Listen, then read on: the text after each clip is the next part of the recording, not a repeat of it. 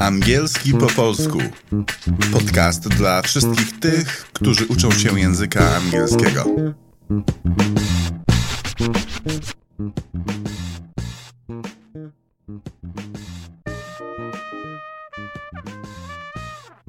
Witam. Dzisiaj chcę opowiedzieć o czasie future simple, czyli o słówku will, którego używamy o tym, żeby mówić o przyszłości. I bardzo często kojarzymy słówko will z przyszłością. Jest to dobre skojarzenie, ale nie zawsze trzeba używać will dla przyszłości. W zasadzie will, czyli ten czas future simple, jest używany w ograniczonej ilości kontekstów. Może na początek odmienię przez osoby i zobaczycie, że jest to dość łatwe, bo nie ma żadnych zmian w zależności od osoby. Zawsze jest to samo will. I will go. Na przykład I will go to sleep, czyli pójdę spać. You will go. She will go. He will go. It will go. Na przykład it will go well, czyli to pójdzie dobrze. We will go. Na przykład we will go home. They will go. Oni pójdą. Więc jak zauważyliście, ta struktura jest dosyć prosta. Najpierw jest podmiot, czyli I, you, he, she i tak dalej. Potem słówko will i jakiś tam czasownik w formie podstawowej. You will see. Zobaczysz. Na przykład. E, żadnej odmiany. Dobra nasza. Ale jest forma skrótowa. Mówi się często I'll, skracając I will do I'll. I to I'll pisze się przez duże i, apostrof i podwójne L. I'll help you. Podwójne L można dodawać do wszystkich osób, ale najczęściej pojawia się z I. I teraz spróbujemy przejść przez przeczenia. Po słówku will po prostu dodajemy not. I will not agree. Nie zgodzę się. You will not come back. Nie wrócisz. She will not agree. Ona się nie zgodzi. He will not agree. On się nie zgodzi. It will not go well. To nie pójdzie dobrze. We will not surrender. Nie poddamy się. They will not come back. Nie wrócą. Oni nie wrócą. Ale tak naprawdę, gdy stosujemy przeczenia, najczęściej nie mówi się will not, tylko won't. Więc skrótem od will not jest słówko won't. I tutaj musimy pamiętać o wymowie, bo w języku angielskim jest bardzo podobne słowo want, czyli chcieć.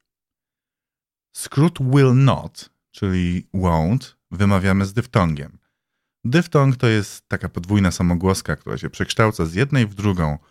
I w języku polskim też mamy bardzo podobną e, samogłoskę, bardzo podobny dyftong, na przykład w słowie koło.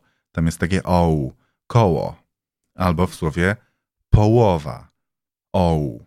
No i to samo, bardzo podobne, bardzo podobny dźwięk, bardzo podobny dyftong jest w, słówkie, w słówku won't. Czyli powiedzcie sobie koło, a potem won't. To jest bardzo, bardzo podobny dźwięk i pamiętajmy o tym, że ta wymowa jest, to dosyć ważna sprawa. Lepiej nie pomylić want, chcieć, z won't. Przeczeniem, bo mogłoby dojść do jakiegoś porozum- nie- nieporozumienia. It won't help. To nie pomoże. You won't be understood. Nie będziesz zrozumiany.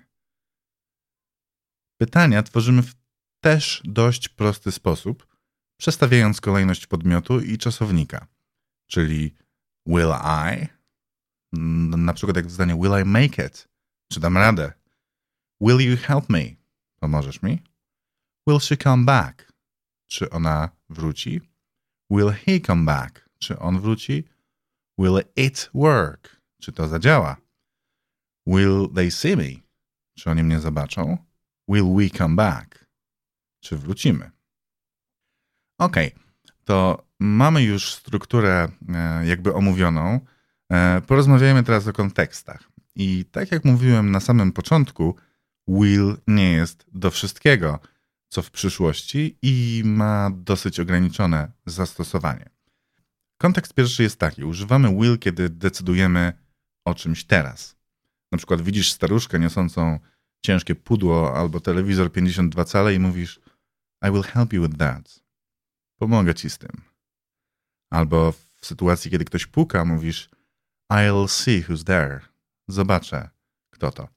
A jak ktoś dzwoni, jesteś załóżmy w biurze, ktoś dzwoni, dzwoni telefon, mówisz I'll pick it up. Odbiorę. A jeśli jesteś w jakiejś kawiarence, mówisz I'll take a cup of tea. Albo I'll take a cup of coffee. Double espresso. Wezmę herbatę albo kawę. To jest w zasadzie decyzja podejmowana teraz, więc will pasuje. Ale możesz też zaprzeczyć i powiedzieć I won't decide now. Teraz nie zadecyduję. Albo w takiej sytuacji, kiedy ktoś do ciebie dzwoni i pyta, czy chcesz iść do kina. Will you come to the cinema with us? Pójdziesz z nami do kina? Możesz odpowiedzieć Hmm, thanks, but I'll stay at home tonight. Dzięki, ale zostanę dzisiaj w domu. Drugi kontekst to kontekst tak zwanego przewidywania przyszłości. Pamiętam, jak w podstawówce pani na plastyce kazała nam rysować świat w roku dwutysięcznym. I rysowaliśmy z kolegami ogromne wieżowce, latające samochody i podróże kosmiczne. Gdybyśmy znali wtedy angielski, moglibyśmy mówić People will have flying cars. Ludzie będą mieli latające samochody. People will live in huge skyscrapers. Ludzie będą mieszkali w ogromnych wieżowcach. Albo people will fly to the moon and back after lunch. Ludzie będą latali na Księżyc i z powrotem po lunchu.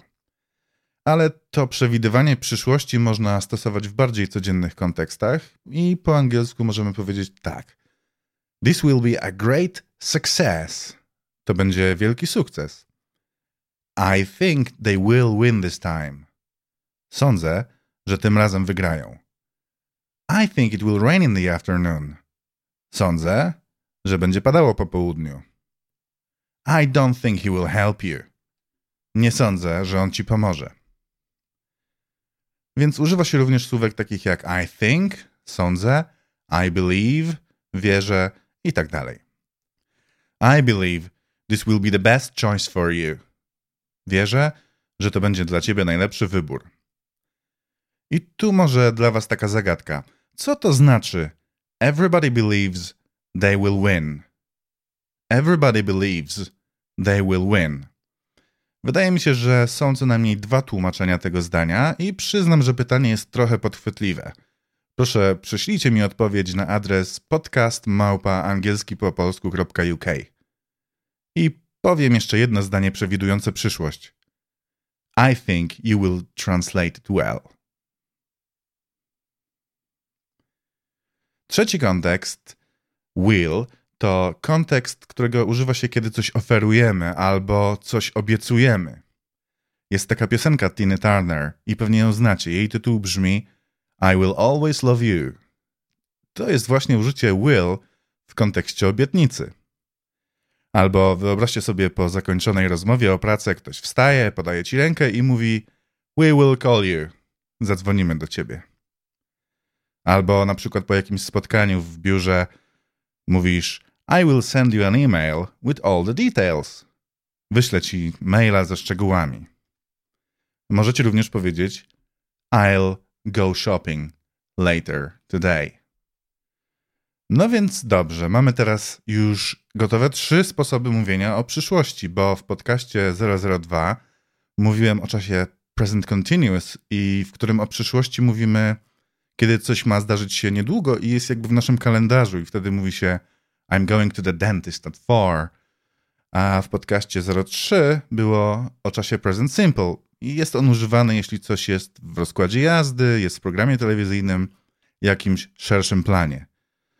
Ten kontekst miesza się trochę z kontekstem zawsze, bo jeśli na przykład pociąg zawsze odjeżdża o szesnastej, to znaczy, że jutro też i powiemy w czasie present simple The train leaves at four. W następnym odcinku powiem wam o czwartym sposobie mówienia o przyszłości, czyli o wyrażeniu going to i opowiem jakby zbiorczo o wszystkich tych czterech sposobach, porównując je ze sobą i szukając podobieństw i różnic między nimi. A tymczasem zapraszam was na fanpage e, angielski po polsku, e, bo jak w, odci- jed- w poprzednim odcinku mówiłem, że mam jednego e, followera, jedna osoba tylko polubiła, to teraz jest już około czterdziestu osób. I myślę, że to już jest dość e, dużo osób, żeby zacząć e, jakieś live'y, więc chcę to zacząć robić. I w przyszłym tygodniu, e, czyli w tygodniu, który e, zaczyna się siedemnastego grudnia, e, zrobię jakiegoś live'a dla was i chciałbym, żebyście mnie też zobaczyli i chciałbym się z wami przywitać w ten właśnie sposób. Więc zapraszam, śledźcie fanpage i tam informacje na ten temat się pojawią, a tymczasem dziękuję i do usłyszenia w następnym odcinku, w odcinku piątym, w którym będzie więcej o going to i o czterech sposobach mówienia o przyszłości. Dziękuję bardzo. Przez mikrofon mówił do was Błażej Kozioł.